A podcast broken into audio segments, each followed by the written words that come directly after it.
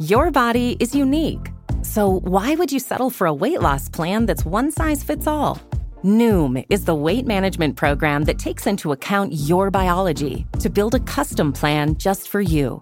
Stay focused on what's important to you with Noom's psychology and biology based approach.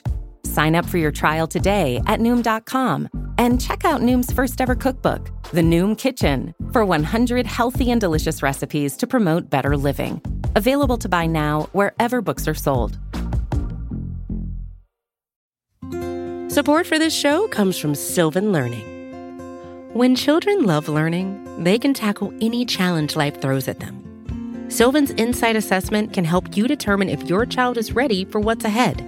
It can also identify gaps in learning and point out areas that could be of concern for your child so they can tackle what's to come. And right now, it's the best price of the year at $29. Go to sylvan29.com to learn more and get your child's assessment for only $29. That's S Y L V A N 29.com.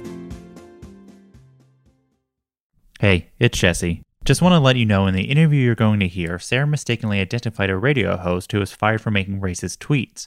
She said it was Opie, but it was in fact Opie's former co host, Anthony Cumia.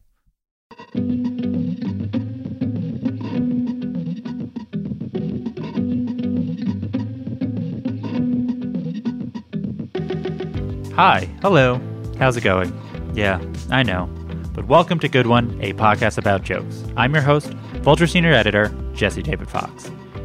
Each episode, a comedian comes on to play a clip of one of their jokes and then discusses how they wrote it and how it fits into what they're trying to do with their comedy.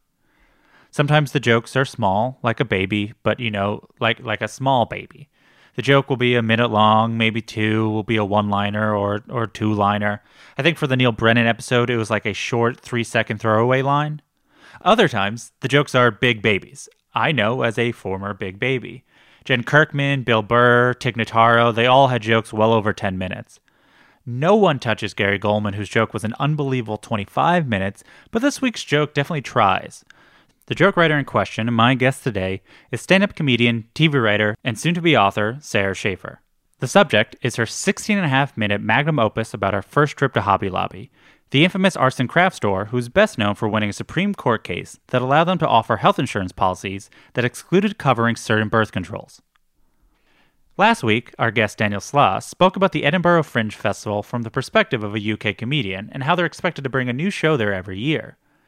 In this episode, Sarah talks about what the festival is like for comedians coming from America who try their hands at adapting their style to something that leans closer to the one person show. To set the scene, Sarah started working on the joke in early 2017, before performing it as part of her Edinburgh show that summer. However, the version you'll hear is from her 2019 album, Live, Laugh, Love. Since there are a few versions of the joke floating around, we get the name of one of her fictional characters mixed up a few times, but don't worry, we figure it out eventually. Sarah and I spoke in February of this year. So, here is Sarah Schaefer. Enjoy. Hi. Thank you for joining me. Yeah, thanks for having me. Um, it oh, it seems like the the majority of the joke we're going to talk about was written between May and August 2017. Um, but I wanted to start a little before then and the election of Donald Trump. Um, you wrote a piece for the Scotland Herald six months into his presidency that I that I loved that I felt was the first thing to really capture what I had been feeling as a consumer of comedy, and it, I'd eventually write about myself. And the title was "Why Trump Jokes Aren't Funny."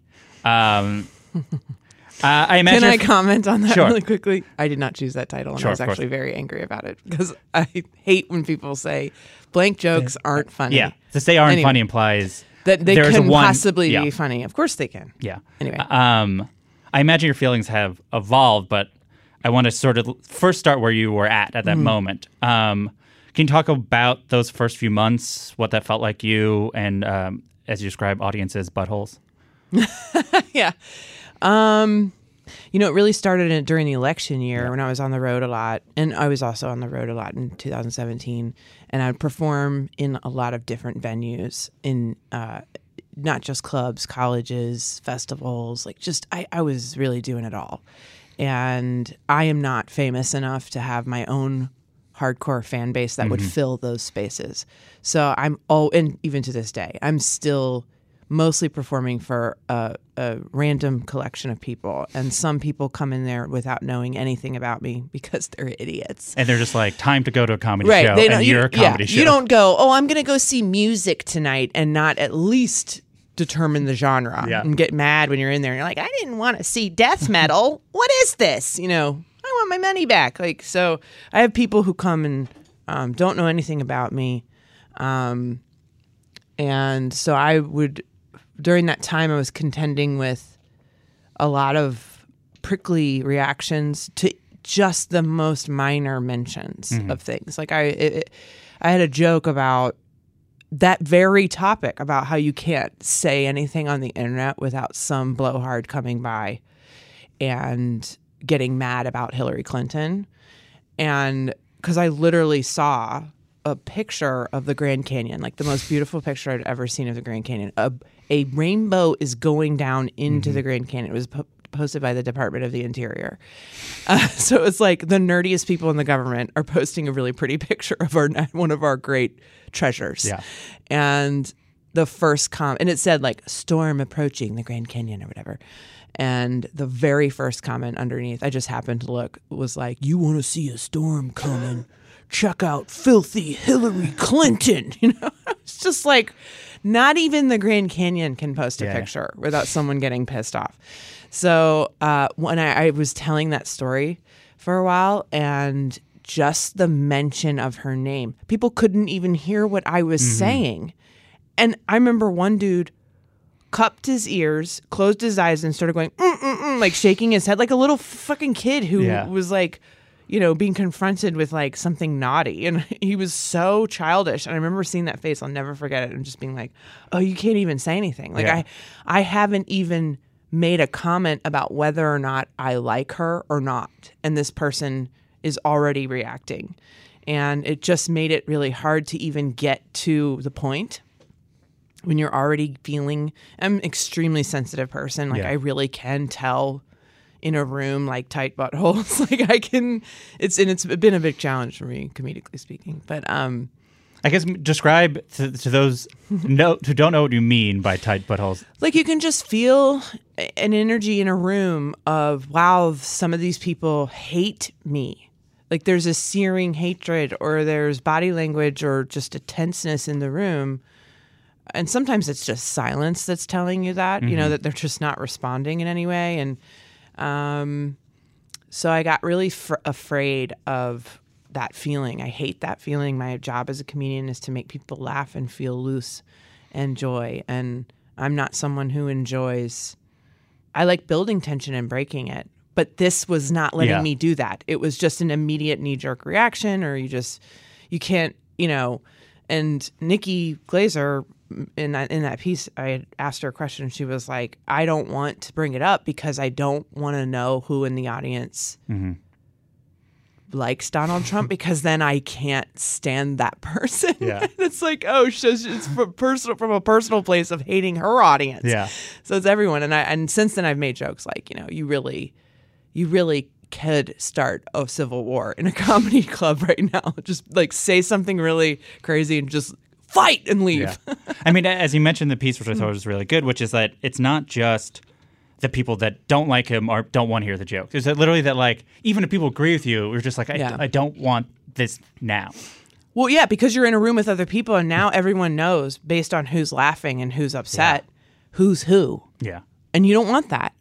You don't want to be. I'm like, I wouldn't in a public comedy club. I wouldn't be like, oh my god, I'm sitting next to, like, people I can't stand and I think are actually like could potentially be racist. you know, it like breaks the entire idea of a comedy club, which is like you're going Yeah. to laugh with other people and be united and be as a uni- group. Yes, yes. Yeah, and so it is very, it, it divides. Yeah.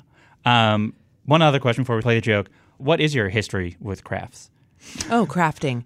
Uh, well, I've been crafty my whole life. Um, I love doing things with my hands. Um, I just love making things. I love measuring. I love threads, patterns. I love following patterns. Um, it brings me great peace. How did Um, you st- How did you start? Um, just as a child, as a as a little girl, you are encouraged as a girl to pursue things with threads and cloth, and uh, making and painting and dollhouses and you know like anything like that. But uh, as an adult, it really started um, just a need for a hobby and to have something to do while I'm watching TV and um part of it was living in New York for a long time. I would crochet on the subway to pass the time.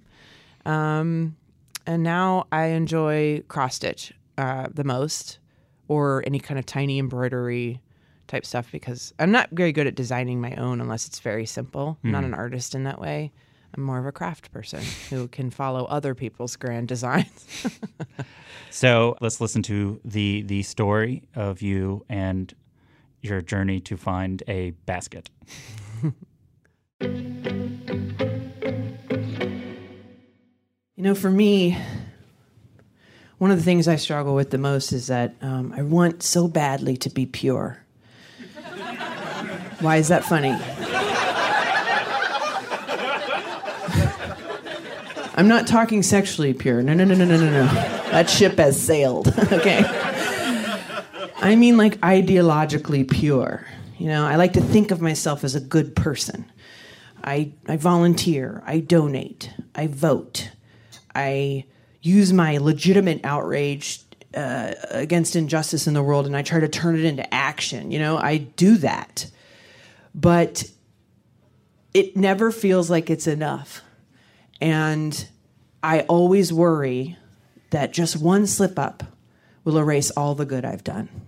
That's the black and white world I feel like we live in right now, and especially for me and my particular brand of anxiety that I'm working on in therapy. so when I give I want to give you an example of this in my life and how it plays out. Uh, I recently faced a real crisis of conscience while creating a craft nook in my home. I'll explain. A craft nook, if you're not familiar, is when you become overwhelmed with a desire to create an area in your home, a nook, if you will, where you can display your crafting supplies in an organized and adorable manner. It's completely customizable. You can put little shelves and hooks, little baskets to store all your different supplies. I have all my, my embroidery floss on clothespins arranged by color on little clotheslines. How many of you are getting a little bit wet right now? I'm dripping.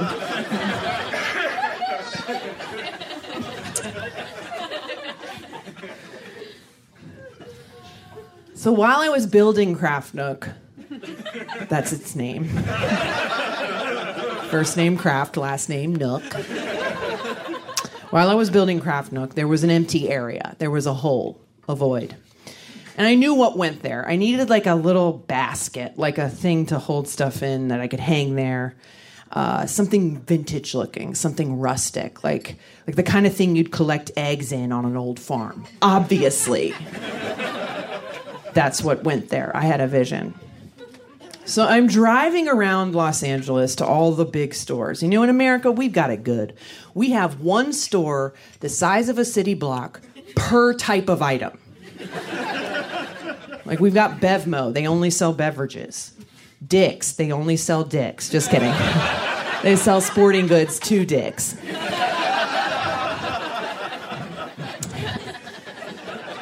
For crafting, ooh, the, the list is long. We've got Joann's, we've got Michael's, Blick, the list goes on and on. But I'm driving around and I can't find this basket, and I'm getting pissed. I'm like, what am I supposed to do? Go home and order it on Amazon and get it delivered via drone in one hour? I want it now. so frustrating. So I'm about to give up and head home. And then, just then, like across the street, I see a store, a big store, a store I've never seen before, but I've heard of it because it's been in the news. It's called a Hobby Lobby. No, no, you don't know. You don't know what happened. So, for those of you who don't, who didn't just groan, those of you who don't know, Hobby Lobby was in the news because they went, it's a chain of retail stores, a, a, corporation that went all the way to the Supreme Court of the United States of America to prove that they hate women. Now, that's just my interpretation of it.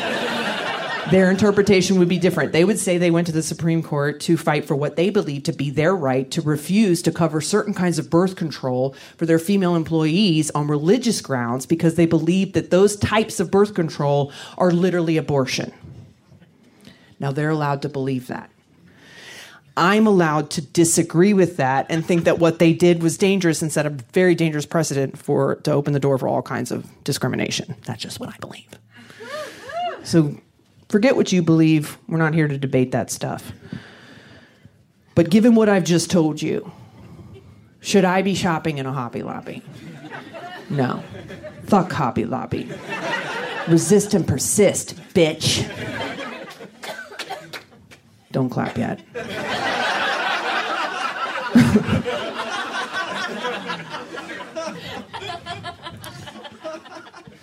but there I am, standing in front of a Hobby Lobby. I'm already out of the car. I'm like, what's in there? I mean, I'm ready to fight, but I don't even know what it is that they sell. I should know my enemy, right? I should at least figure out what the hoblob's about. I should get in there.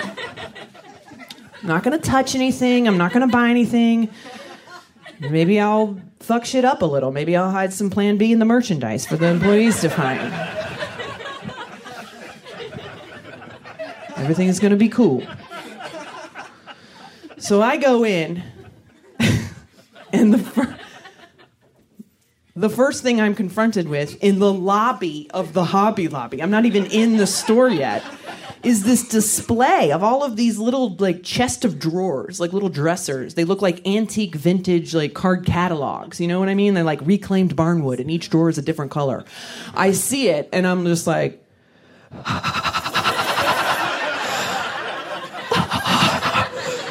What is this place?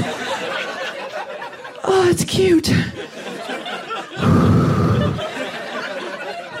Engage your core.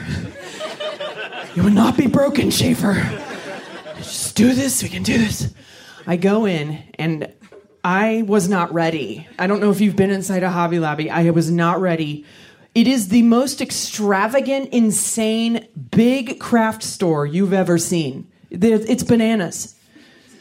They have everything cardstock, strings, glues, glitters, ornaments, Oh, year round. They had Halloween decorations out in May. They had a whole aisle of wicker baskets. Buy one, get 10 free. Fuck. They had dollhouse furniture. Didn't see that coming. And all of it, all of it just doused in the blood of Christ. It was just intense. I'm going through the store and I'm just kind of shaking and sweating because I truly am like, it's a wonderland for someone like me. I'm just like, this is incredible. It's like meeting your enemy and then like immediately falling in love with them. It's like, well, I don't know how I'm supposed to feel. I'm going through the store kind of shaking, like, this isn't fair. I get to the middle of the store and I'm con- I come upon the biggest display I've ever seen of one type of item. It's like the size of this club. And what it was was inspirational quotes.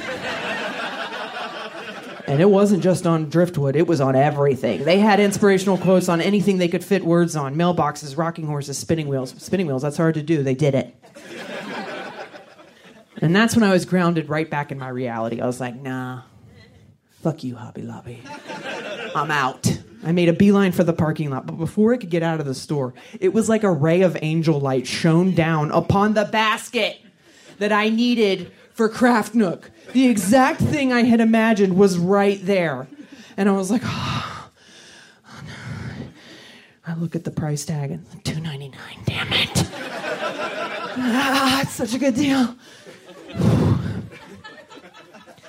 I wrestled with my conscience for a good one to two seconds, picked it up, got in line, bought it, get in my car, start driving home. Halfway home, it hits me what I've done. I'm like, what the hell?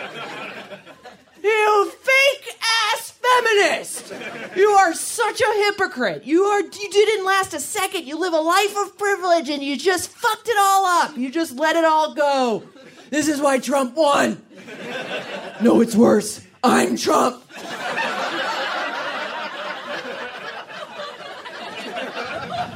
So that's the thing. I think we don't like to admit it, but all of us have a little bit of Trump in our psyche. We get some of the stuff he does. We're like, I might do that if I was in that position. admit it. It's like we can't help it. Like Sigmund Freud, he came up with the parts of the personality like ego, super ego, id. He forgot one, the Trump. The Trump is in the wind. The Trump is when you lose your convictions. You see candy and you just take it. You don't last two feet. You just you're just in the wind. Whenever Trump does a press conference, I always imagine him behind a curtain, like before he comes out with his people. And they're like smacking him in the face and throwing water on him and being like, Say it again! He's like, Nazis are bad. Say it again! Nazis are bad. One more time. Nazis are bad. Okay, go, go, go, go, go. He gets up to the podium. He's like, Some of the Nazis are very fine people. It's like, ah! He didn't last two feet. That's the Trump. I was the Trump in that moment. I didn't last two feet. Going with the plan, it just goes to shit.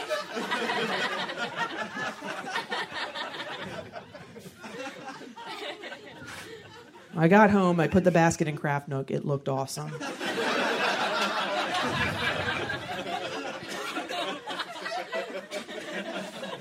But I was feeling kind of guilty every time I looked at it. And no joke, that same week, Hobby Lobby popped up in the news again. This time because they got in trouble. They got caught buying stuff illegally off the black market, smuggling. What were they buying? Ancient tablets from Iraq, old pieces of rock. I know. I was just as confused as you are at this point. I'm like, why does Hobby Lobby need the, these old things from Iraq? Like, are they going to put inspirational quotes on them and sell them? Like, that seems like a bad over under. Okay. And then I kept reading, and they're like, no, Hobby Lobby has been trying to buy up all the old artifacts from the time of the Bible. This is true. So they could bring it back to America, where it belongs. Uh, as we know, Jesus is American and they wanted to put all their old stuff that they could find into their Bible museum. This is real. Hobby Lobby, the people who own Hobby Lobby, opened a Bible museum in DC. You can go to it right now. Now, this is the point where I started actually feeling empathy and sadness for Hobby Lobby. Because I was like, I mean, who amongst us? Like, seriously, think about it. If you were opening a museum, you would do anything you could to get at least one old thing in there. Why? You can't have a museum and not have one artifact in there. Otherwise, just start a, just build a website. Save us all time. The museum is so you can go be in the same room as something musty and old. That's why you go there. So they were like clearly desperate. Like I love imagining the president of Hobby Lobby like in a conference room, like pissed off, pounding his fist on the table, like, I don't care how you get it, Cynthia, but we need something in the museum that Jesus, our Lord and Savior, personally touched. Now you go get it. I don't care how you get it. If you don't get it, you can find yourself a new job. Later that night, Cynthia's at her laptop shaking, like, Lord Jesus, got my hands on the interweb. Please help me find something that you touched for our museum. And now she's on the dark web somehow. Oh, where am I? Oh, help me, help me, sir, help me. And then someone helps her and she gets what she needs. That's, I honestly think that's literally how it happened.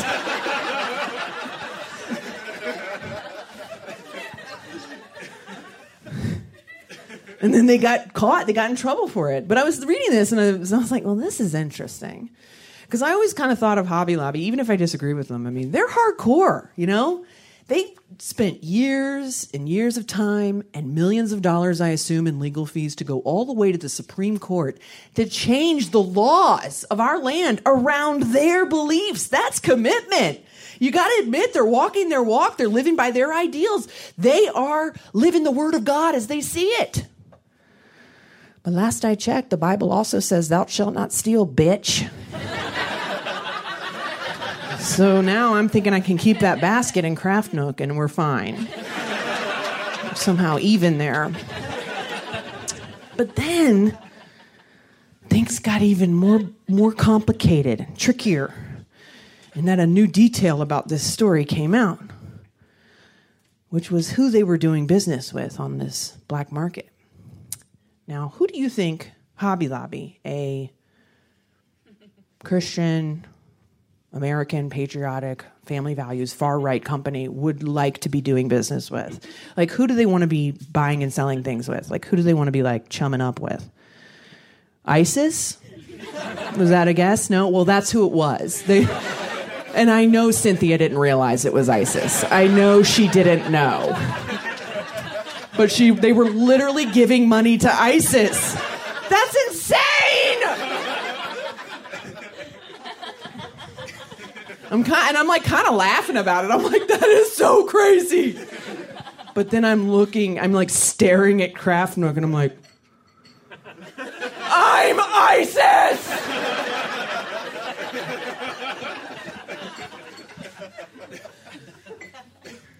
Uh,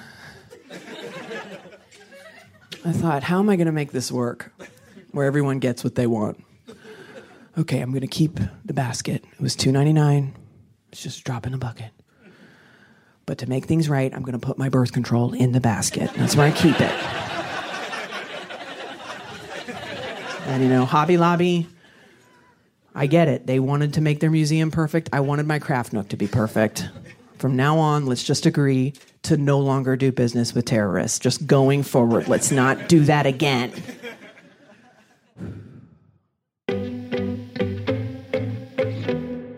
And we're back after listening to that joke. What a what a funny joke. What a journey.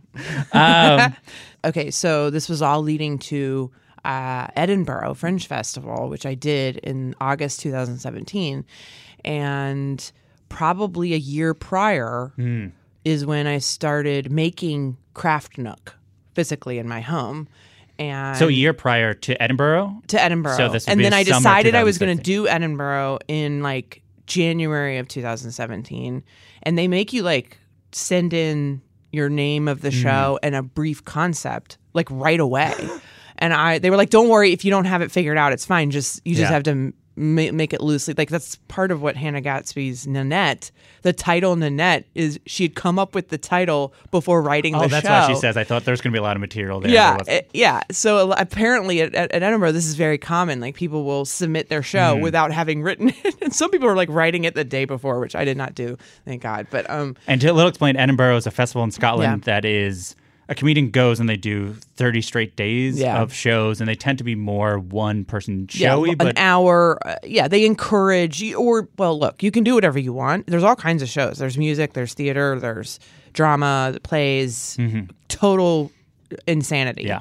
Um, literally like ten thousand shows a day. I'm not exaggerating. Like that's what you're up against. Um, but uh, yeah, I did sort of a hybrid stand up and loosely themed show, and it was called Little White Box. And um, so in January you knew yeah, you were working. I knew the loose themes, and which um, were like it was like Trump, Jesus, and America. Like I had like two jokes, you know, written that I built around, which is a great challenge for me because I'd never written around a theme or to a per- specific purpose like that before.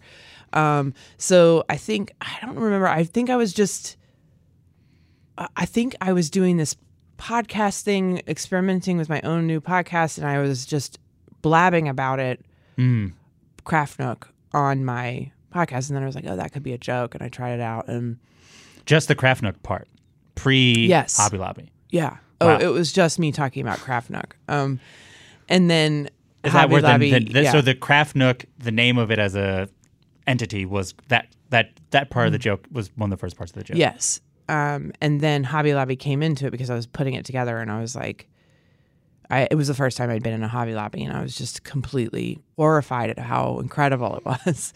you know, so it was probably January or February. So you're so you're in the Hobby Lobby. Yeah.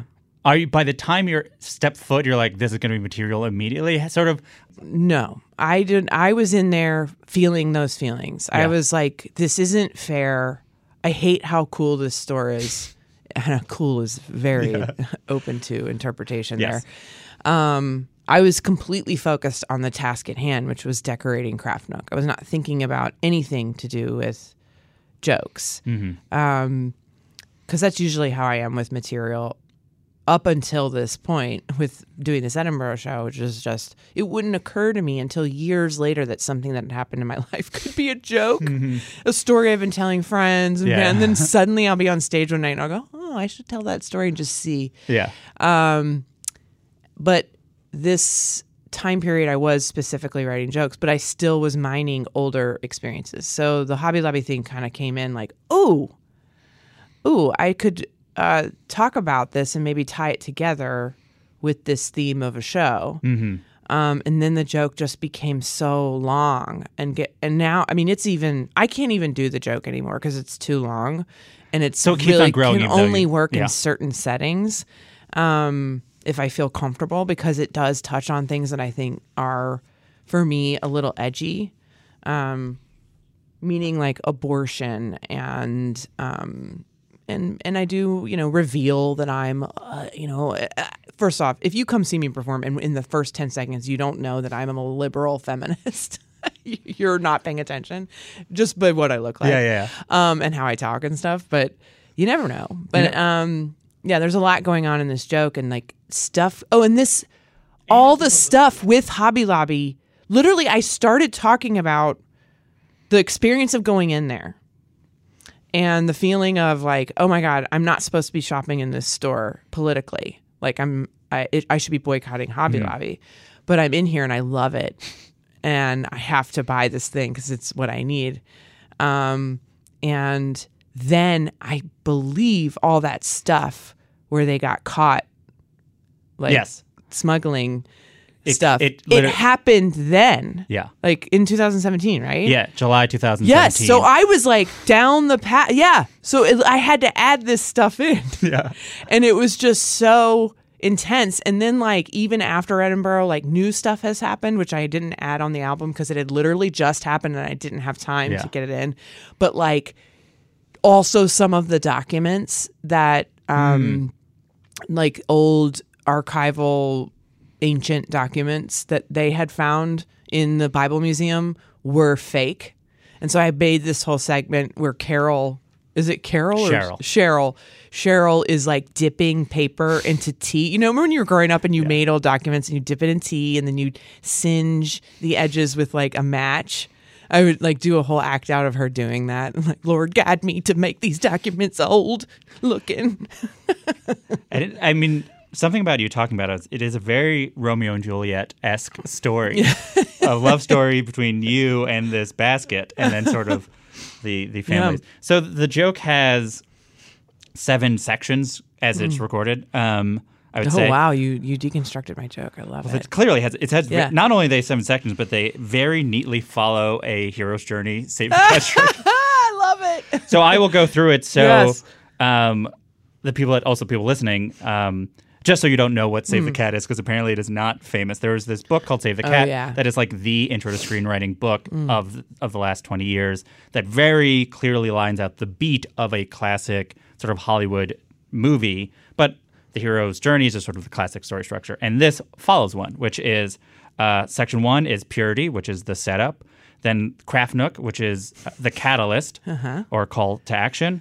Stores, the section where you talk about the stores, That is Oh, yeah. the debate. The debate continues into the section Mm. about the about Hobby Lobby section, which is Mm-hmm. also ends with the cross the threshold moment. um, then inside the Hobby Lobby is uh, what the book calls fun and games or promise of the premise. Right. It is the second act of the story. Um, then all the Trump is all's lost, Dark Night of the Soul. um, and then the Hobby Lobby Museum is the finale. It, I'm, I'm sh- I can't imagine you thought of it this way, but maybe did. But how aware are you of when you're thinking about this, especially with Edinburgh, of like the structure of this story? I am not that aware. I, I'm vaguely aware of it. Yeah. But I think my one of my best skills in writing and in uh, stand up is storytelling. And I've fought against it for years because storytelling naturally also can lead to long and length. And when you're coming up in comedy, there's a period where you're being pressured to do very short, bite sized. Because you might have like five minutes. five minutes for Montreal, five minutes for your audition, five minutes for a late night set. And things happened in my career and people said things that made me think I had to abandon my storytelling, which is what I started out as Mm-hmm. essentially. I would do structured stories with jokes and payoffs that would fill my entire 10 minutes or Yeah. eight minutes, however long I was getting at the I mean, time. even if you got 15 minutes now, this story is still too long for Yes. 15 minutes. So this type of joke is my favorite, but uh, now finally I'm in a place in my career where I think I have the ability to just go back to my roots. But I've always been a natural storyteller, and when I first wrote my first television script, I was overwhelmed with the structure, and then when I was done with it, I realized I already knew inherently because I consume so much of this stuff. I think some people think they know too, uh, and then they don't. But I actually do. I think I actually do. It just feels. Well, I told you that you did, so I think Well, now. I I know you've confirmed it for me. So you, you mentioned Edinburgh. When you say you wrote to the assignment, what does that sort of mean in, in practice? Are you like sitting down? and- yes, I was. Um, I was transcribing um, my set so you into rec- record and then Yeah, and listen I- to it back. and typing it out. And I've done this process before, but not on such an intense level for so long.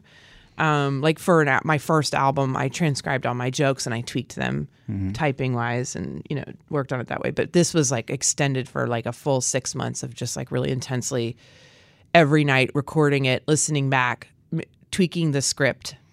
I had like what uh, I had a script Yeah, yeah. and so much of the writing came down to transition and making it feel like a cohesive show, which I, I barely accomplished. I feel like I barely accomplished that. After going to Edinburgh and seeing other people's shows and seeing what I could do, uh, I realized that stringing together a full hour of stand up in a way that feels like its own show that really has a cohesive theme, um, I could have done more. And maybe if I had started like, okay, I'm going to write a show about Jesus Mm-hmm. and just do that. That would have been easier than what I had done, which was I have three jokes I really like and I want to tell them. And So there's have to- adjacent to each other. yeah, and there's a lot in my Edinburgh show. There's stuff that's like of my Christian upbringing. There's um, stuff about my mom dying. These are and a lot of material I've now have put on hold that I can't wait to go back to, but I don't know what to do with it yet. Had you been exposed to this? I mean, I think it's important context wise, which is sort of like in the UK and in Australia, this sort of form is the standard. Yes. Had you been exposed to those type of comedians before you went into it? I had done Melbourne Yeah. um, for two weeks uh, the year prior, and that was my first exposure to those shows. But it really wasn't until Edinburgh that I saw this sort of. I saw Nanette there in person, um, and it was truly one of the best shows I've ever seen. And I will fight, physically fight, any comedian. I will meet you at the stand on Thursday night.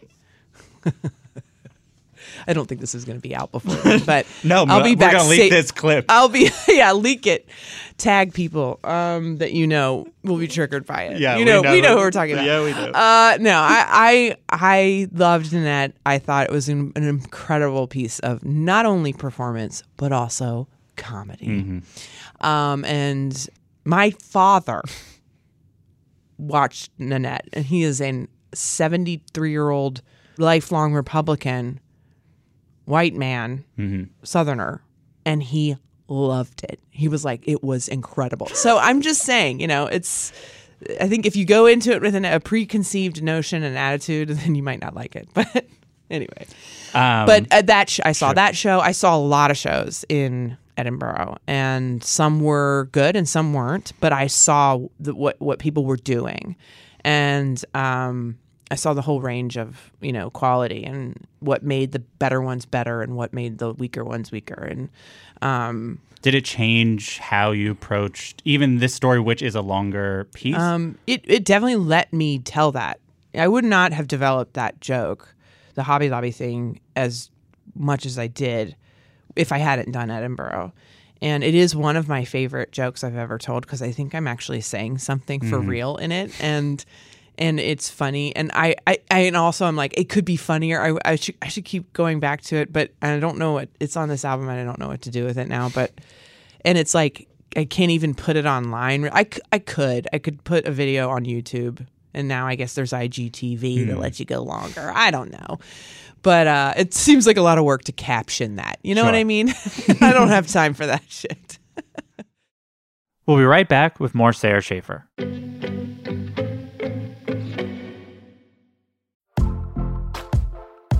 Most weight loss programs focus on restriction and inflexible routine, which is why most diets fail.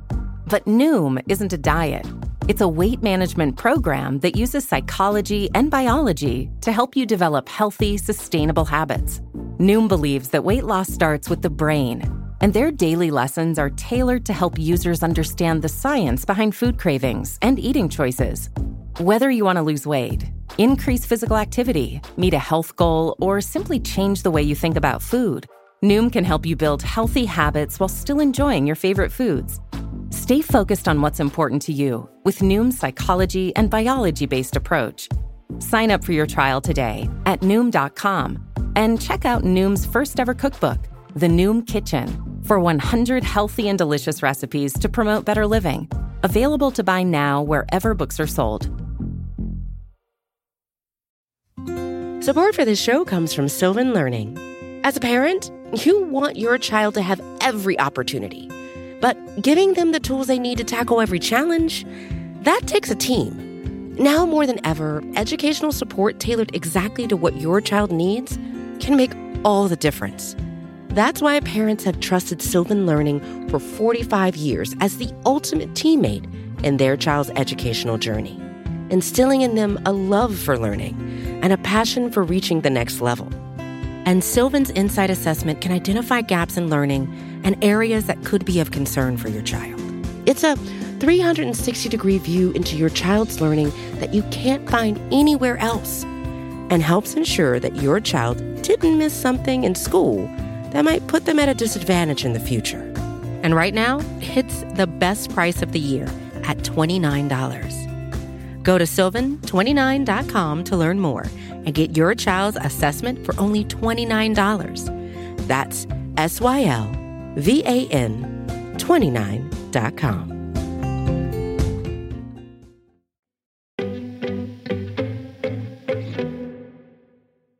And we're back.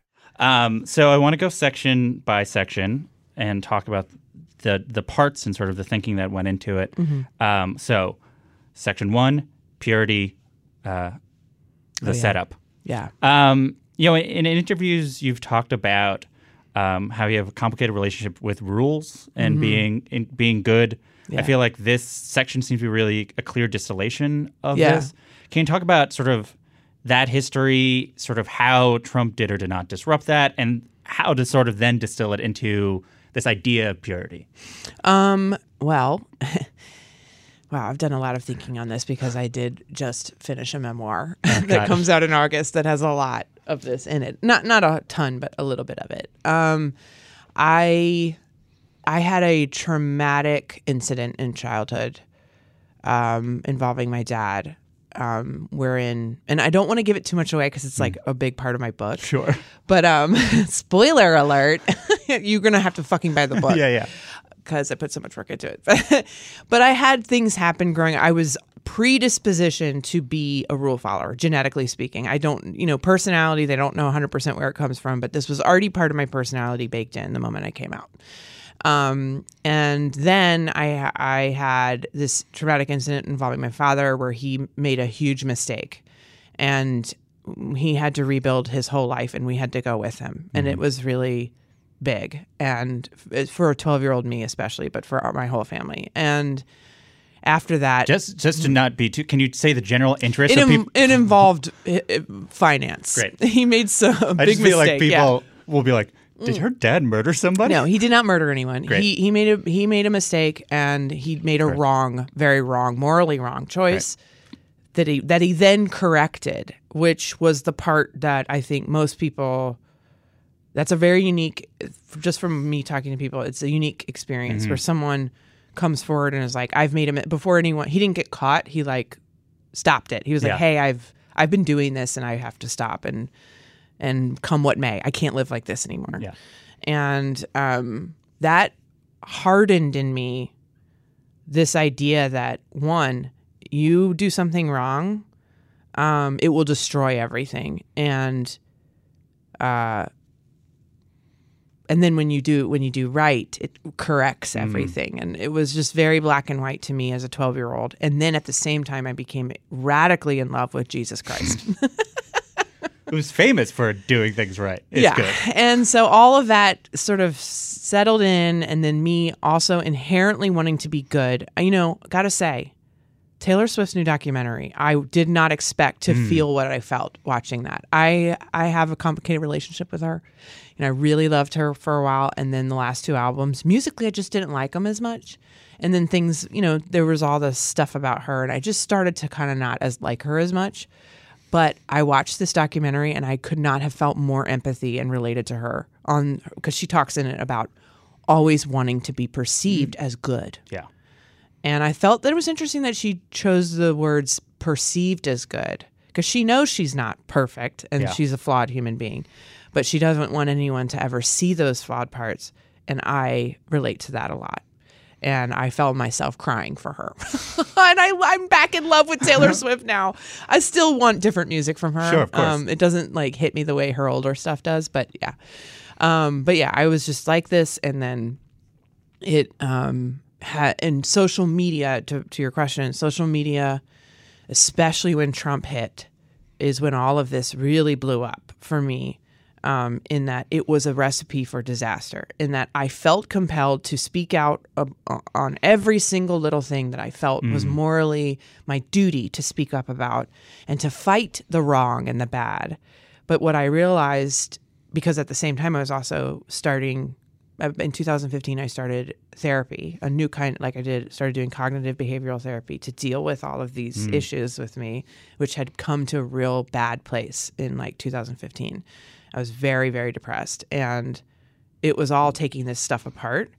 So i'm already evolving and maturing at this point and really starting to deal with my black and white thinking all or nothing good or bad you're evil or you're you know these the, mm-hmm. the, the thing i distilled much more eloquently in the beginning of this show and so then I'm um, working on all this, and I see it happening on Twitter with everyone around me. And now we're all. I was like, oh, it was, I thought this was just my thing. And, Yeah.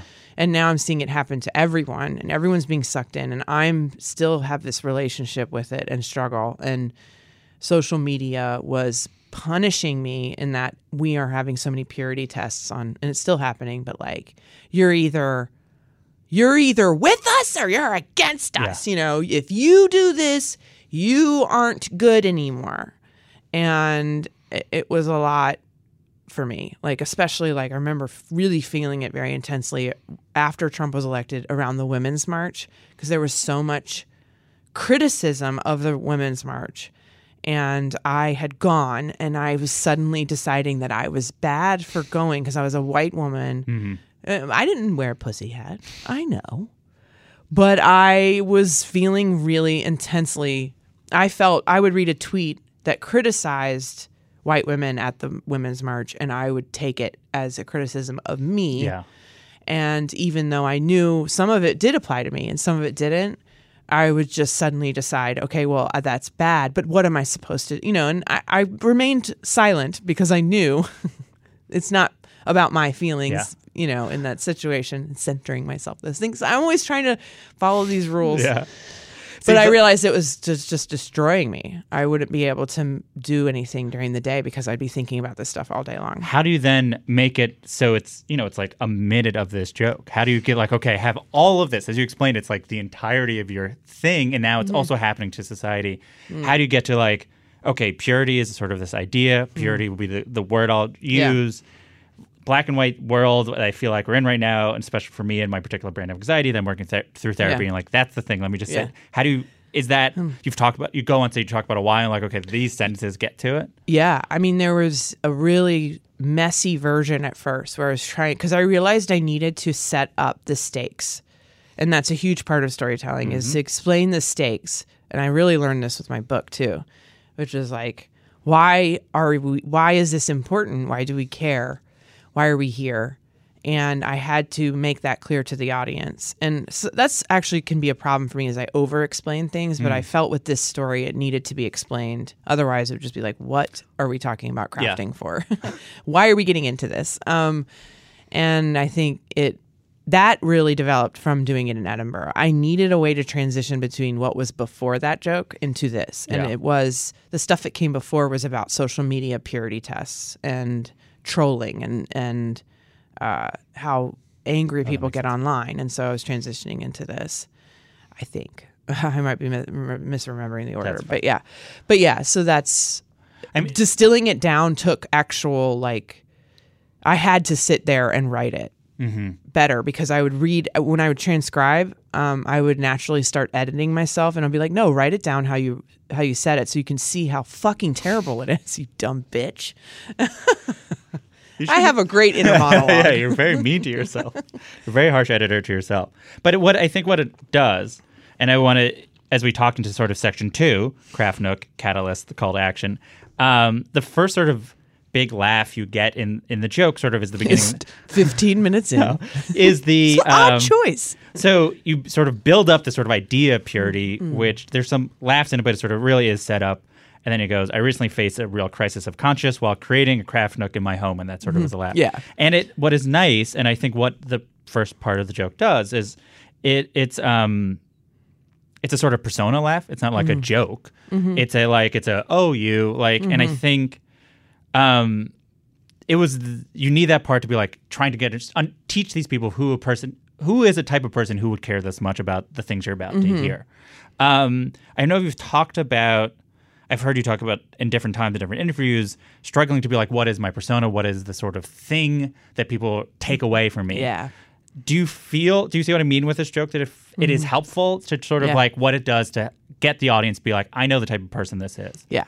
It's uh this doing the Edinburgh show and every all my material since then has been way better uh a way better depiction of who I am. Um and not just me as a mirror or an ob- observer. Um and you know I've told jokes all my jokes have been personal and my, about my life or whatever but they don't necessarily tell you who I am in an easy to understand way.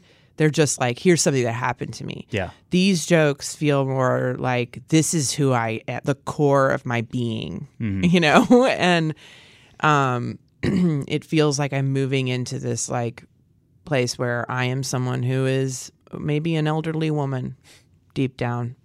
And I like crafting and gardening and miniatures and soothing and warmth and maternal, but I'm hmm. not a mother, you Yeah. know. That but that means my my maternal love is for everyone. I don't reserve it for my own offspring. You know, I've been moving into this like Yeah. this is sort of my core and and then um, that I'm someone who's come past this moral anxiety. I have it, but I have learned how to deal with it. And so I think this joke is uh, Hobby Lobby is about confronting it.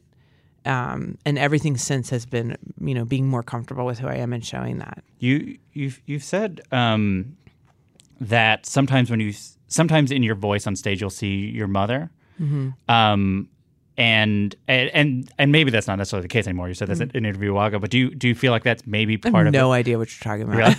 no, I was like, I was like, which is fine. no, What kind of- I don't remember anything I've said. I mean, who who what- literally? yeah. Mm. It's like one interview you said in like 2013, but yeah, yeah. Thank But you said it was- creep. yeah. Jesse has been stalking me, and Mm-hmm. I've never been more flattered and turned on. Sorry. So considering you said that once, you feel like that holds. Tr- is that what you think that is part of the maternal instinct you're feeling?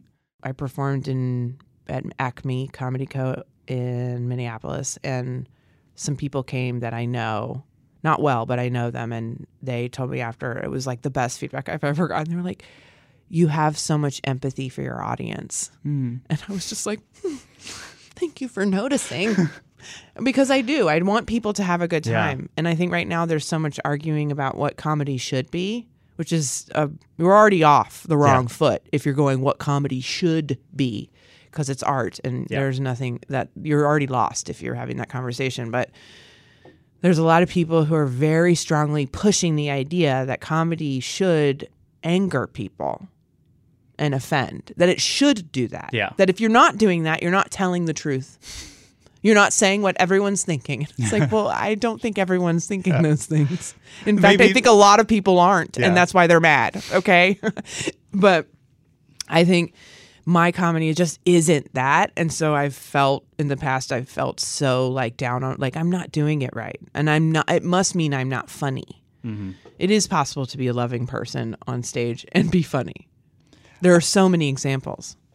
um, there's a part of this section where the the punchline is um, that you're a little bit wet, little bit wet right now because I'm dripping, and I want to point out because I feel like your previous album was much more sexual. Yeah, it Uh, was. And can you talk about sort of the the evolution away from that? Also, Uh, sort of, and- well, I stopped having sex. Yeah, that's part um, of it, yeah. it's- but that's what but how do you decide to then still use it here and there? Uh, yeah, no, I think that I, t- I just write about what is going on and what I'm interested in, and um, I, all, my first album was that material was largely written right after I got divorced, and I was single for the first time as an adult, and it was just so much fun to talk about on stage. It was a moment, it was a time of discovery for myself and exploration in every way, and it was so fun to talk about it on stage. And i was also like i mean i wasn't trying to be sexy on stage or anything because i think my material about it is not exactly alluring. Yeah. um, and those who are allured by it i i'm suspicious of. I mean whatever. People can Have be turned on by me if they want to be. I'll take it. But um no it, it was a very different album. And i think in some ways my my material moved into a what I hate the word clean because it, it's like I think my second album is actually much more edgy, Or more grown up. more grown up and like and sophisticated and cuts harder I think on issues but um but I was moving into more clean material because I was doing so many colleges and And co- some colleges ask for not to curse. they say PG thirteen. I mean, and I can still do like I one of my jokes that I now find very hacky um, What's is your own jokes that you find? the joke where I, I do the rap lyric thing where it's like pumping pussy like Yeah. gas, and it was like one of my first jokes. I it was the first joke I ever did on TV, Yeah. and like people, it, was such a crowd pleaser, and I would open all my college shows with that because it just made them comfortable with me, and it was a sexual joke, but it's not a it's not a dirty joke No. in a way. It's just a it's about a rap lyric. Yeah. I find it very hacky now, and I would I hope to never do it again. But, um, but I think um, college kids didn't want to hear about my divorce, and they didn't want to hear about um, like advanced sex stuff because most of the people I'd be performing for were virgins, and they were just it was uncomfortable, and I, it was uncomfortable for me. It'd be like performing for a bunch of teenagers and being like, "Do you know what squirting is?" Like, God, awful. It was a, it was like I was an aunt in Yeah. the room being like, "Okay, kids, let's talk about your vulva. Everybody, get out a mirror." You know, just too much for me, mm-hmm. and so I decided to, you know, and just my material was naturally moving in this other direction anyway. But the Hobby Lobby thing, I could I couldn't do at certain colleges because certain college kids, if I could tell I was at a college that was dumb, Yeah. like for the dumber kids, I couldn't do this joke because they just wouldn't. They couldn't get it. Yeah. They were like crafting ho- abortion. What you know, like, and not that they don't know what those things are, but like the the message of the joke is more you have to like pay attention for a while. yeah, it, it right. It also is a long story, and I would do it at like schools that I felt were smarter, and they would love it. But it, w- I only did it a few times at colleges. It, it wouldn't work. So section three is the stores, um, which feels very. What's interesting about it, it feels like it's almost like a joke that a person who's not from America would move to America mm-hmm. yeah, and write Yeah, because it's like about the stores. So I had to write that. Yeah. because I did the joke.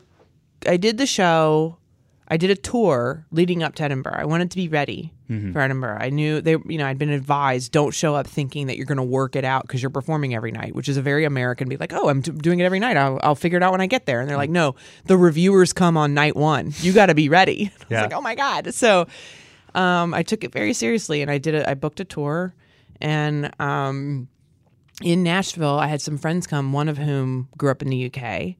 And she was like, So the concept of Hobby Lobby might be a bit of a problem for people in the UK because we they just don't have big box stores the way we do, and mm-hmm. like you need a you need an entry point that makes more sense and sets it up for them. And like, yes, we have stores like big department stores and stuff, but it's just not like it is in America.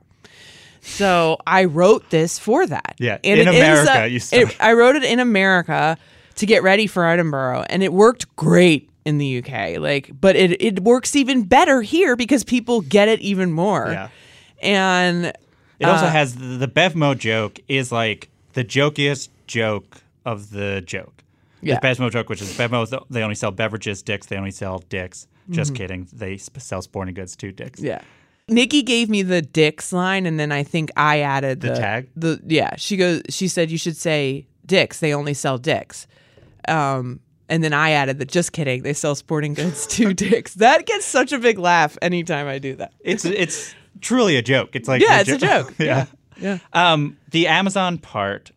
What? Why include the Amazon part? What do you think that? You say you could go to Oh, Amazon? just because in my I'm a logic queen. Like I I'm like I I feel I get very caught up in logic, and it's why I usually don't like to give feedback on other com- comedians' jokes if they ask me because I'm like you will be caught in a tangle of logic problems if you ask me what I think. I'll be like, well, technically, that won't work because what you're saying is, um, I brought in the Amazon thing because I was like in my head being like, why didn't I just Yeah. go home and order this online? You know, and in this immediate, it's it, is a joke. There is a lot to be said. I mean, even though I don't consciously think about it, but it's a joke fundamentally about also about capitalism Yeah. and like how sad it makes us all feel of like you know and and just how petulant we become in it. Just like i want it now. Yeah. like where's my thing? I should have access to everything i want at all times and it should be cheap. It's just such an american attitude and it's killing the entire earth. It's really sick. So we go into uh, section four, cross the threshold. You're Mm-hmm. now talking about Hobby Lobby. We're still not in the story. it's such a fucking long joke it is great. I mean, it is. there's a lot to it i Yeah. made sure i made sure there was a laugh every couple i was like i got i can't just be talking The, the the Hobby Lobby part's really interesting because I think you would expect to be like now it's time to rail against Hobby Lobby, but it's it's almost like you try as hard as possible to not make it seem like to try to present it evenly as possible. Yeah. You're like I might say this. Their interpretation would be different. Yeah. They would say they went to the Supreme Court to fight for what they believe in, their right to refuse cover Mm-hmm. certain all that. Why do it that way? Why not just be like time to rail against Hobby Lobby? Um, because I, in a way, wanted to show what how insidious what they were doing was. They would say this, Yeah. and I want to just plainly say what they're doing, so that the more intelligent people in the audience will understand that what they were doing was really fucked up. yeah. That they believe as a that they are a corporate, and there was times when I would add that line and be like, "As we know, corporations are people," mm-hmm. and you know, I think that that idea is dangerous, and you know, and that it. So I probably could make that line even better if I worked on it more. But just part of it also, I made it very specific so that no one could argue with me about it. I always have imaginary future arguments when I'm making anything. Um, I'm always imagining the critique before it happens. And I wanted to make sure that I was getting my, because I'm also obsessed with the abortion debate. Yeah. Like I, and I, I don't have the bravery yet to really get into it on stage because I do think it's just one of those topics it's very hard to talk about on stage. Um, and even if you're someone who doesn't give a shit, it's still hard. Yeah. And I'm someone who really gives a shit about like the audience feeling comfortable. And so, you know, I'm like, Yeah, it takes It- you, if it, it- takes you ten minutes to set up a Hobby Lobby. yeah, I mean, this is the most I can do. So, Yeah. but I'm obsessed with the arguing. So I, and I've spent a lot of time reading both sides and what they argue and really tried to dissect it down to the littlest details. So that's why I added in like certain types of birth control because Hobby Lobby did not uh, did not actually try to ban all of it, but it was certain types that they believe is abortion, but it's actually not. You know, and I that's why I always say it's like this is a matter of belief. Yeah. And that is why it's so dangerous because it's, you know, they're imposing their beliefs on their employees and potentially because the the the arguments that they made to the Supreme Court have really really bad consequences that can also affect like discrimination against people uh, of different you know gender race religion i mean it's it opened a gate Yeah. and like that's how the far right is trying to actually dismantle our freedoms, not necessarily with your big butthead Trump in the office, although that helps their case. It's with these court cases, which is why it's so so urgent that we get him out so we don't have four more years of him stacking the courts, you know, and opening these floodgates back to like, you know, even more regressive than we were in the 50s, you know. The the um the section then has this part where you you sort of have internal monologue of why you're justifying going in. Yeah. Do, is it meant to sound kind of like bullshit? Like you're trying to be somewhat of an un, unreliable narrator, or not even you're the narrator being like this person. You want to be like this. I, this is a justification. This is not real. So I didn't actually think that when I went in there. It wasn't like, oh, I'm going to go fuck shit up. I'm just going to go see. I mean, I really wanted to, my basket. I wanted to see if they had it. Um, and I'd never been in, and I was like, I. And my boyfriend was with me, which I don't bring this part into Yeah. it. And he was he's been to Hobby Lobby many times. You know, he grew up in Spokane, He grew up in a Hobby Lobby. He grew. I mean, he, he did almost. His like uh, all- his mother is an incredible quilter.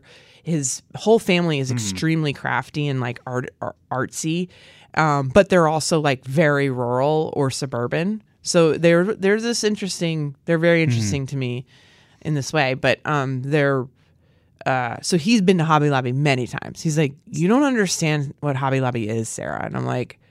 Well, what? It, it's got to suck, and he's Yeah. like, "No, I, I think you know." So he's like, and it Did you was literally including him in the joke, or you're like it's much? no, it just was too much to Yeah. add that him in. It didn't need it. But we literally were at this in Burbank. There's this long row of every store, like Michaels, Hmm. Target, Dick's. You know, it's it's like it's crazy. It's like uh, it's what America was. It's like the dream. You know, it's like big box after big box, and then across this big uh like street, uh, this huge intersection is like Hobby Lobby by itself, you know. and so he was like, "We gotta go." Yeah. So we went in there, and then and I saw it, and um, yeah. As, we- as so, this is as essentially the midpoint of the joke, and we Oh have not God. gone to the Hobby Lobby yet. But um, how are you? How does this sort of pacing evolve? Are you like, are you building out outs if sort of parts of it aren't working? Like, Oh yeah, I've abandoned ship before. so just to be like, you'll stop. Are there certain points where you're like, oh, and then I went to the Hobby Lobby and it sucked anyway? So yeah, I mean, there have been times where I will go, you know what? I'll literally just say this. I'll be like, "You guys aren't into this. I'm just gonna move on." You and I'll be like, "You can't handle this. You're not sophisticated enough." And then I usually get a laugh. Like, you don't deserve it. you don't deserve that. I'm gonna move on. you don't get it's to know what okay. I'll talk about. I'll you know, and I sometimes when I did colleges I would be like I would give them a choice. I'd be like, I have a joke that's like about this or I have a joke about this. Which way do you want me to go? And they would yell out and I would go in that direction. Sometimes they would go in the Hobby Lobby direction. That's interesting. Yeah. Um, Choose so- your own adventure. So section five, you're at the Hobby Yeah. Lobby, uh, fun and games. Promises. oh wait, I wanted to say one Oh, thing about the past section. Sure. You you said, did you go in? So this is what I actually do. I will bargain with myself morally. I'll go, um, I'm about to do something bad, but I'll make up for it. I'll carbon offset. That's like how in my head Sure. I'll morally offset it. I'll I'll make a donation. I'll make sure that I'm volunteer. You know, like Yeah. and I'm I'm not not in the Hobby Lobby sense, but like in my life, if I feel like I'm doing something that isn't morally pure, and we're talking, I mean, the most minor shit. I mean, truly like dumb level shit. Mm. It's not like, oh, I will steal this, and now I'll, you know, whatever. Anyway, so yeah. So, um, what did you want to convey? You know, like essentially, this is the. It's almost the entire section is a bit of an act out. So, what did you want to convey to the about you in the Hobby Lobby to an audience? What do you, in so much as this is Sara, the character you're talking about? Yeah. What do you want them to think about this person? Um, just like what would I be like if I was in my candy store that I was not supposed to be in? Um, and I want people wanted really wanted people to feel relate to that feeling of uh, how impossible it is to be morally perfect in this country, and that we all face those little dilemmas every day if we're conscious. I mean, it doesn't even matter what side Yeah. you're on. You know, it's like people will yell at you for like you shouldn't go to Salvation Army. They're they're a cult. They hate gay people. You shouldn't donate there. You shouldn't go in there. You know, there's a there's a problem with every corporation or organization, almost everyone. And if you dig, you'll you'll be lost. You won't you'll just won't be able to do anything with your life if you're trying to be pure, even you know along your lines. This this this section has a sort of I mean it's not even a callback it's a full further continuation of the section about ins- inspirational quotes. Um, mm. To those who don't know, you open mm. this set with a, a section about inspirational quotes. W- what is it about inspirational quotes? How did that emerge? How do you sort of mm. feel like it ties sort of these things together? Um, that was one of the jokes that I had already written was like, this is gold and I've got to have this in my show. So I had to make it fit somehow. Um, the callback fit perfectly because those quotes are everywhere in Hobby Lobby. Inspirational quotes on rustic pieces of driftwood in multiple fonts are just, it's just jam packed in that store. It started with actually Scott, my boyfriend's, um, family like one of his cousins her house is like just covered in it. I mean we like counted one time it was like 58 like signs.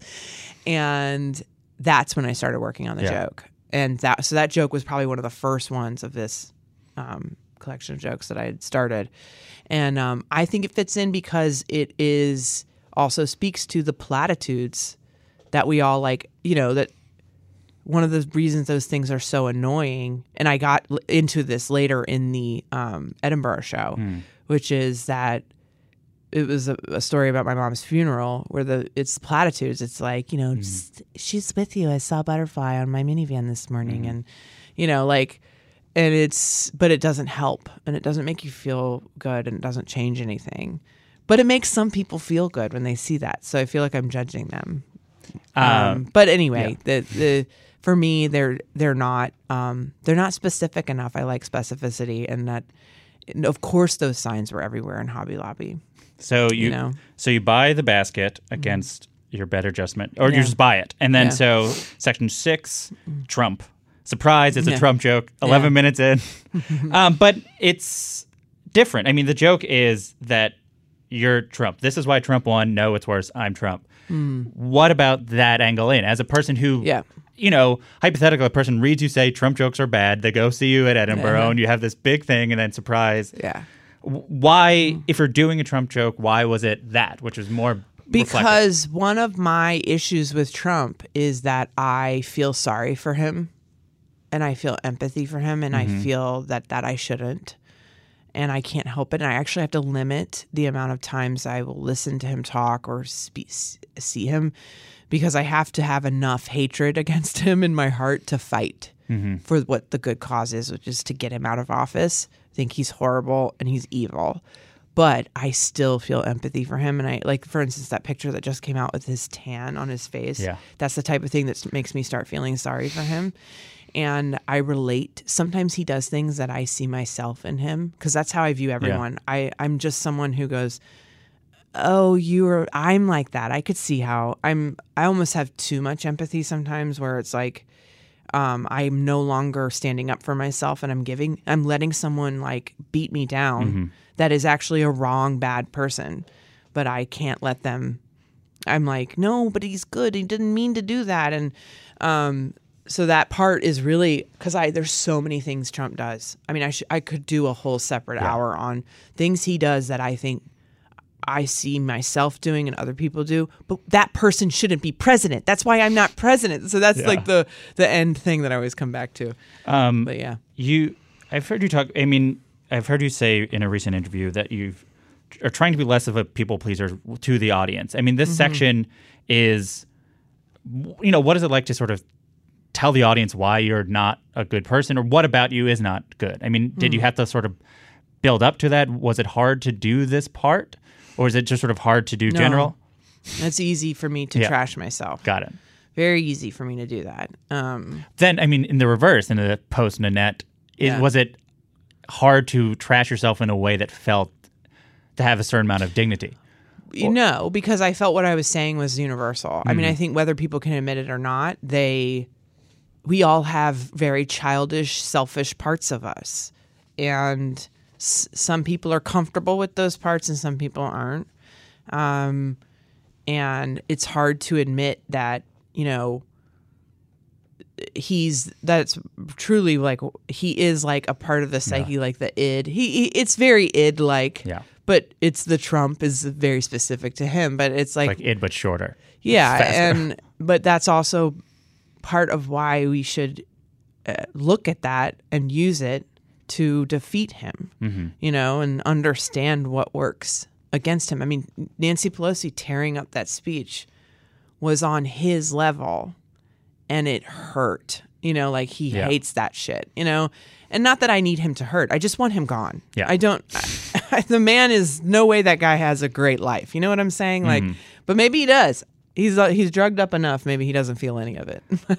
So section sec, sec, section seven, Hmm. uh, the finale. Um, you talk about Hobby Lobby and all the stuff that happens. We talked a little bit about this how is my just- favorite part of the joke um, it's it's also should be noted that it's like arguably a third of the joke, Mm-hmm. and it's the epilogue. Um, what I think is really interesting is you approach, especially Cheryl. You create this character and you feel bad for her. Um, I think it's interesting you you approach her with empathy and sort of sadness, yeah which is why that comedic choice instead of sort of like everyone's favorite righteous indignation. Like you could have been like, see, they're all hypocrites and blah blah Mm-hmm. Yeah. blah. Why why because I truly believe that when all the f- uh, just the racking of my brain and reading so many pro life Twitter uh, like reasonable people who seem they're never Trumpers, but they're still so off from where I am. They're so far apart. I'd look for those th- commonalities and ways to feel empathy for them. Um, and I think that it is important to do that to a, point. I mean, like you know, where there's a point where it's like, okay, now you're denying the humanity of everyone else, and I no longer can abide by that. You know, but the Cheryl character, I I grew up. Cynthia, Cynthia. Cynthia. Sorry, ha, we listened to it just now for sure. uh, we listened to the version where yeah. before you change the name. Sorry, Cynthia. Yeah, Cynthia is shit. Sorry, Cynthia is um someone I know. You know, it's Yeah. like it's I grew up evangelical Christian, Southern Baptist, and I was around all this, and I understand where they're coming from. In fact, the museum thing to me makes a hundred percent sense to me. It's like, why would you have a museum without something actually old in there? What is the point? And so I was just so blown away. And that's the newest part of the joke because Yeah. it happened in July. And I was just like, this is crazy. Like, they have this museum and it's open. You can go to it. Yeah. You know, I, I need to go to it so I can like really feel it all. you Then know. the joke is now. then I'm gonna have to bring it back, Yeah. and it's gonna become like 30 minutes long. But um, but yeah, the I I look for those things because I know that when I started out in comedy, I mean, I wasn't um a very religious person by the time I got to New York. You know, Yeah. I was not going to church anymore. But there's so much of my upbringing that I value. My values go, come from that and there's parts of christianity that i think are beautiful and like love you know and just it's a, a code that i live by whether it, i'm calling it that or not um but when i got to new york i would see a lot of people trashing religion in a way that made me Yeah. suspicious if they'd ever experienced any kind of spiritual connection or faith in something or been in a community where there's a magical thing happening that uh, where there's love in a room where it's like you you do I've never spoken tongues but like you can get slayed in the spirit. I mean Yeah. like it's not something you when you grow up in it and you have those experiences it's so intense and um And it, so it'd be disingenuous to be cynical about certain parts of. Yeah, I'm very cynical about a lot of religion, but I don't want that to. I want to come from a place of authority. Yeah. and I think so much authority comes from just simply understanding Yeah, it's also much more other side. complicated. It's so easy to go, they're Yeah. just stupid. Yeah. And it's like, well, I mean, yeah, maybe, but like they have a reason for what they're doing that is very real to them. How do you end? So it's this big thing. How do you approach an ending of thing to be like, okay, we now have to land this plane that I took up as high as possible? Oh God, I don't even remember how it ends. So it out. ends no, with. Uh, I mean, I have it written out, so I can. no, what's the very last line? I'll remember it as soon as you say it. You got this out. right. Um, from now on, they wanted to make the museum perfect, and I wanted my craft nook to be perfect. From Yeah. now on, let's just agree to no Oh. longer do business with terrorists. yeah, you know, it's like lesson learned. Yeah. you know, but um, it's about a mutual respect of like walking away from one another, even though Hobby Lobby does not care about me in any Yeah. way, shape, or form.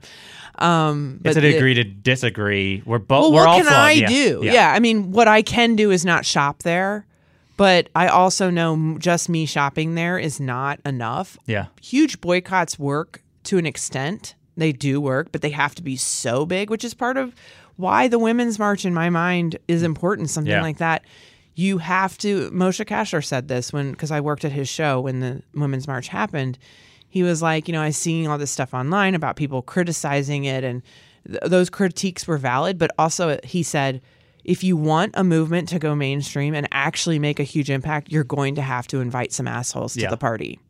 You can't be purists. Anyway, so it goes back to the theme.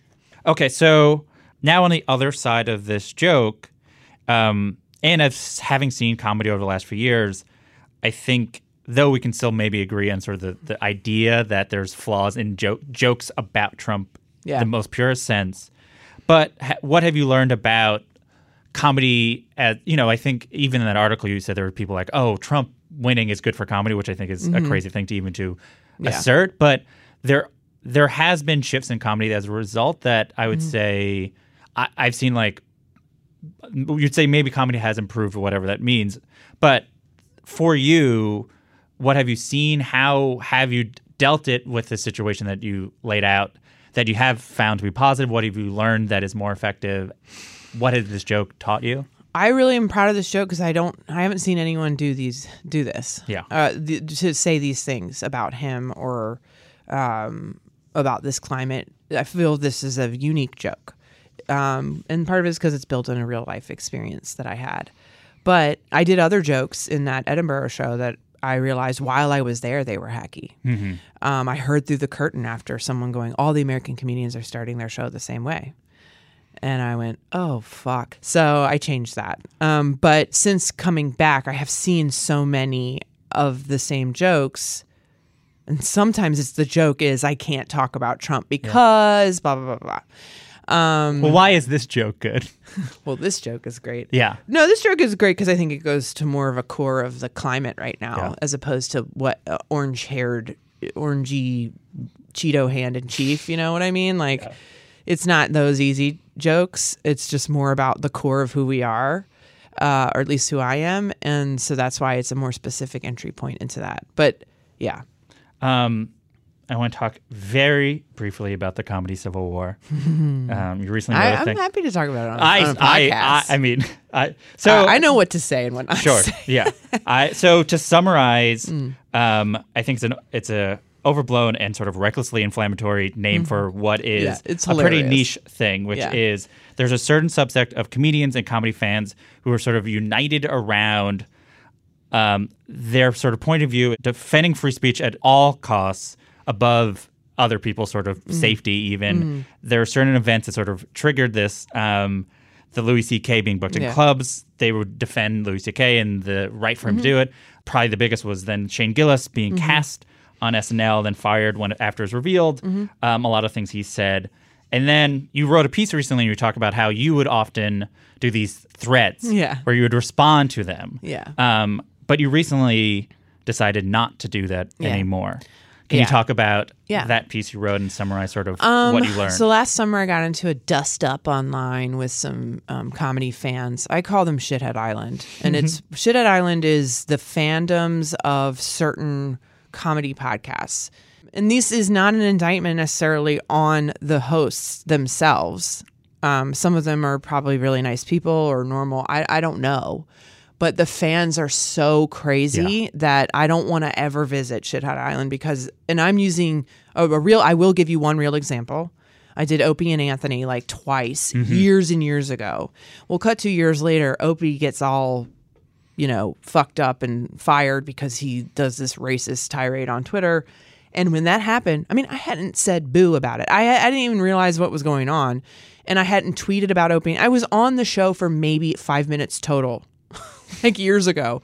And his fans were now tweeting me, you know, you better speak up for him or you're you know you're gonna get it like Yeah. i mean i and i was being harassed and i hadn't even said anything about it and Yeah. i was like who is this and i realized oh these are also the type of people that have been for years being mean to me online Yeah. they follow me for some reason and it was just like oh they're from there they're from that area of fandom and Yeah. i don't you know look all, i have been harassed by these people this group of people and i'm putting a big group Yeah. you know big label on it in many different ways over the years and some of it has been really bad like where i have been afraid uh, to go it has changed the way i operate when i'm on the road because when you see a whole reddit thread of people joking mm-hmm. about raping you and killing you or wanting you to kill yourself and trying to figure out how to get me to kill myself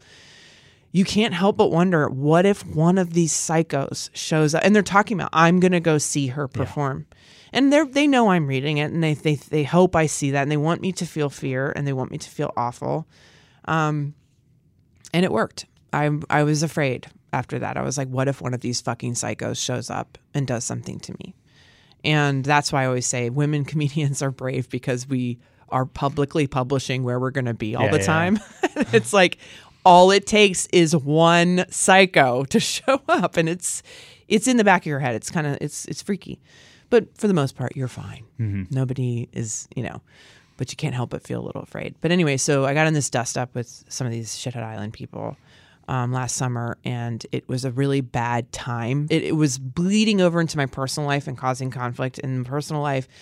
And I had I like had two days sleepless nights, like anxiety, my anxiety just spiraling. I mean, like when I'm having a full blown anxiety attack, I am unable to sleep. I'm I'm crying. It's a physical thing. That's it's like a panic attack, but less. You know, um, my heart rate is. I mean, I'm like sweating. I'm I'm crying. I'm I'm talking out loud. I'm like, no, but I'm gonna. You know, and it just triggered one, and I was so exhausted by it. And I was like, why am I doing this to mm-hmm. myself? And in the end, I'm not gaining anything from being in these comedy debates online. But that was like the lead up to all of it. Yeah. And what I realized is I wasn't really doing anything. I wasn't moving the needle. These are cyclical arguments. The same points are made over and over again. For a while, it was the "Are women funny?" argument. It was just like, why are we even having yeah. this? This is so stupid. Like the same sides will say the same things. No one's mind has changed. This is stupid. And I got teased by a comedy friend of mine, which is in the article, like, and it made me be like, oh, fuck, I can't do this anymore. You know, and you're getting people going, uh, people I think started to assume that I'm a comedian that gets up on stage and does Nanette. Yeah, yeah. I mean, and it's just like, no, I actually don't even really get into this shit Yeah, on your stage. comedy's not about critiquing. No, comedy. and especially now my jokes are about something completely different and Yeah. it's just I'm putting out a wrong impression of who I am and um I'm you know being trolled in a way that's hurting me and making me scared not scared physically but like nervous to be in a club around some of the comedians that maybe I had a little dust Mm-hmm. up with and and that I don't like that feeling that that's dumb. Like why? This is just I'm not even involved in it. And but I care about who gets to do comedy and I care about women in comedy feeling safe. And so I do get passionate about those things but I don't think Twitter's the place for it anymore. you, you you talk about the this idea of a coastal paradox, um, which is essentially measuring the coastline. If you zoom out, it the more closely you measure it, Mm-hmm. Yeah. the more detail it has, and actually Yeah. the bigger it is. Yeah. Um, and you tie that into sort of how Twitter minimizes sort of our, our the personality of people to sort of bite-sized ideas, and they're sort of one side of the Mm-hmm. You're other. on this side, I'm on this Yeah. side. And then um, I was thinking about how a few things, which is sort of there's this idea that um, A.O. Scott talks about how all filmmakers are film critics in their way, and they they use their films to sort of assert their value system Yeah. of what is good or is bad or mm-hmm. whatever. Um, I was thinking about those combines, and you now with some distance from it, and also thinking about this joke, which I mm. think has same themes of that mm-hmm. idea of a cultural paradox. Do you now think that like, oh, the best way to sort of convey what I think comedy, what I hope for comedy is through my Yeah. comedy itself? it's i realize the best way for me to deal with all these things is to create things so like the essay i wrote i love writing and so if i get to write something like that i feel much more satisfied than just firing off a tweet that is not nuanced in any way and starts putting me in a box and everyone else in another box and um and so yeah my my comedy my book you know anything where it feels like an actual creative expression twitter has never been a medium for me that works. And so why you know i still use it because i want to like promote myself on it and it, we are re- still reliant on that a little but um it's just not what it, it it's i'm not making things on there that are valuable something I was thinking about with this joke is it's it's nearly 17 minutes long, and I was like, it like takes up space. It is sort of like this is a big thing that like we're gonna stop yeah. And we're gonna get into this for It's something bit. like ma- if an artist did a huge painting and made people reckon with that. Yeah. Instead, opposed to like oh, little things. Yeah. Yeah. Sweet. Does that resonate to you? It's like, do Yeah. you feel like that's why it part of it why it became so long? Yeah, I mean, because I had more to say, and um, the audience had to go there with me, and I, I actually like so grateful for British audience, or you know, for the UK audience, Scottish. I'm like UK, British, all of it, because there was a lot of people there. But I'm grateful for those audiences because they actually the, they don't laugh, Yeah. um, which is extremely stressful, but they're very engaged. Yeah. and they want to learn from you, and they allowed me to do this and breathe. They're just sort of like, we want to meet. We just want to know who you are, yeah, they want to know who you are. They want your pain. And who you are is a valid Yeah. way of spending time. Yeah, they they were like, and I would think I had bombed, and then I'd hear through the little curtain, I'd hear someone go, "Oh, it was the best show I've ever seen." I feel like, or people would apologize. They go, "I'm sorry, I was the one laughing." I'm like, what? You are the only one that made me feel alive out there. Does but that they just I does it make you want to do longer jokes? Do you think? Yeah, yeah. No, I, I right now I'm working on a joke about um and it's nine minutes already. Mm-hmm. And it's about um uh meditation and sleep uh this sleep cast that I've been listening to. And it's so funny. I like and I honestly could do an hour because there's more. I have Yeah. so much more to say.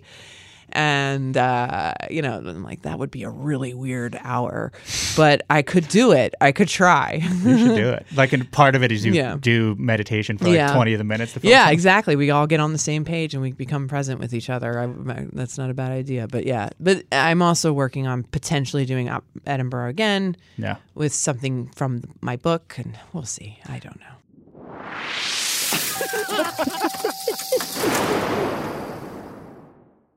Uh, so that sound means it's time for our final segment, which is the Uh-huh. laughing round. It's like a lightning round, but because it's comedy, it's a laughing round. Okay.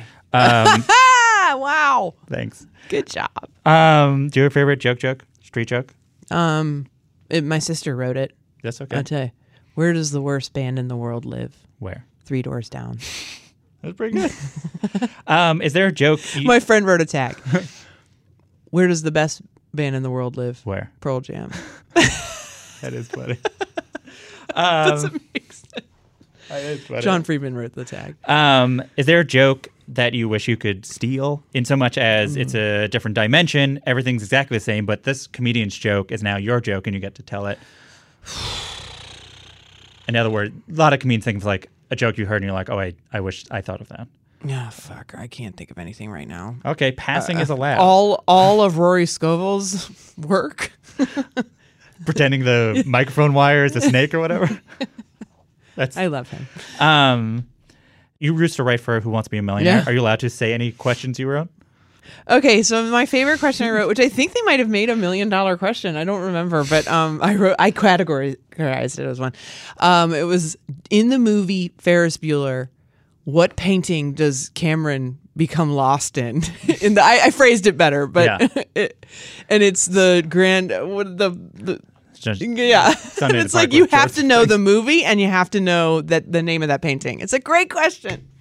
um, you were an early blogger, Oh yeah, or I was- was an early blogger. which was very important to me as a mid-tier, mid-era blogger. You wrote for bestweekever.tv. You did. Which was very seminal to me. Do you remember uh, any headlines you wrote? Oh, I remember uh, being very proud of my. Um, I made a video that disappeared, and I watched every kung fu movie. I'm not kidding. Every kung fu movie, because my um, husband at the time was really into kung fu, and I noticed like whenever there was these scenes where they they would just make expressions like they were trying to push out poop, and I called it kung fu, and it just made. A montage of kung fu guys going.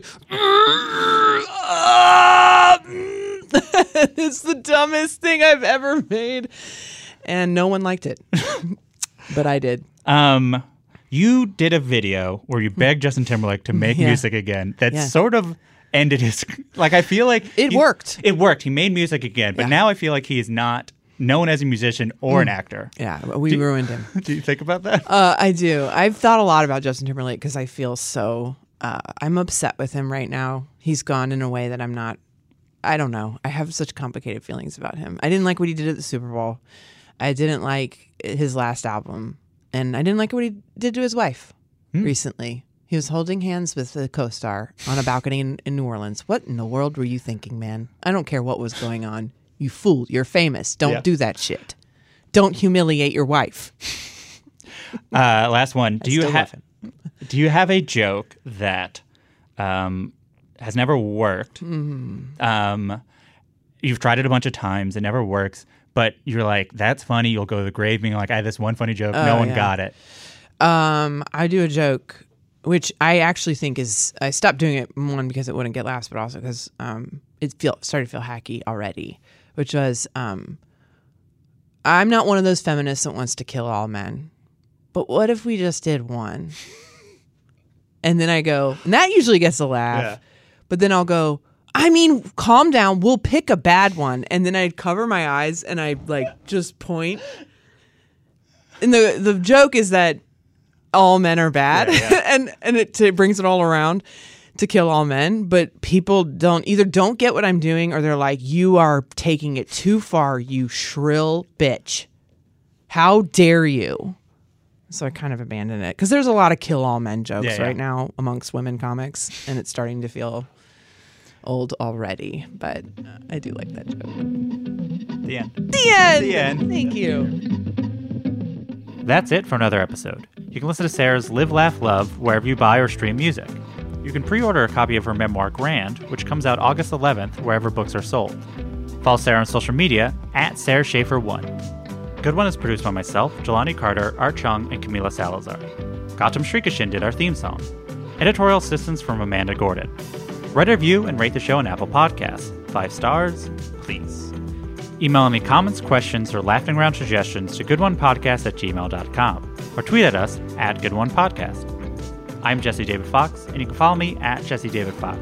Good One is a production of Vulture and the Vox Media Podcast Network. We'll be back next week. Have a good one. Why do you run? Why does anyone? I always thought that runners loved running, and that's not the case. Most runners hate running, but they choose to do it.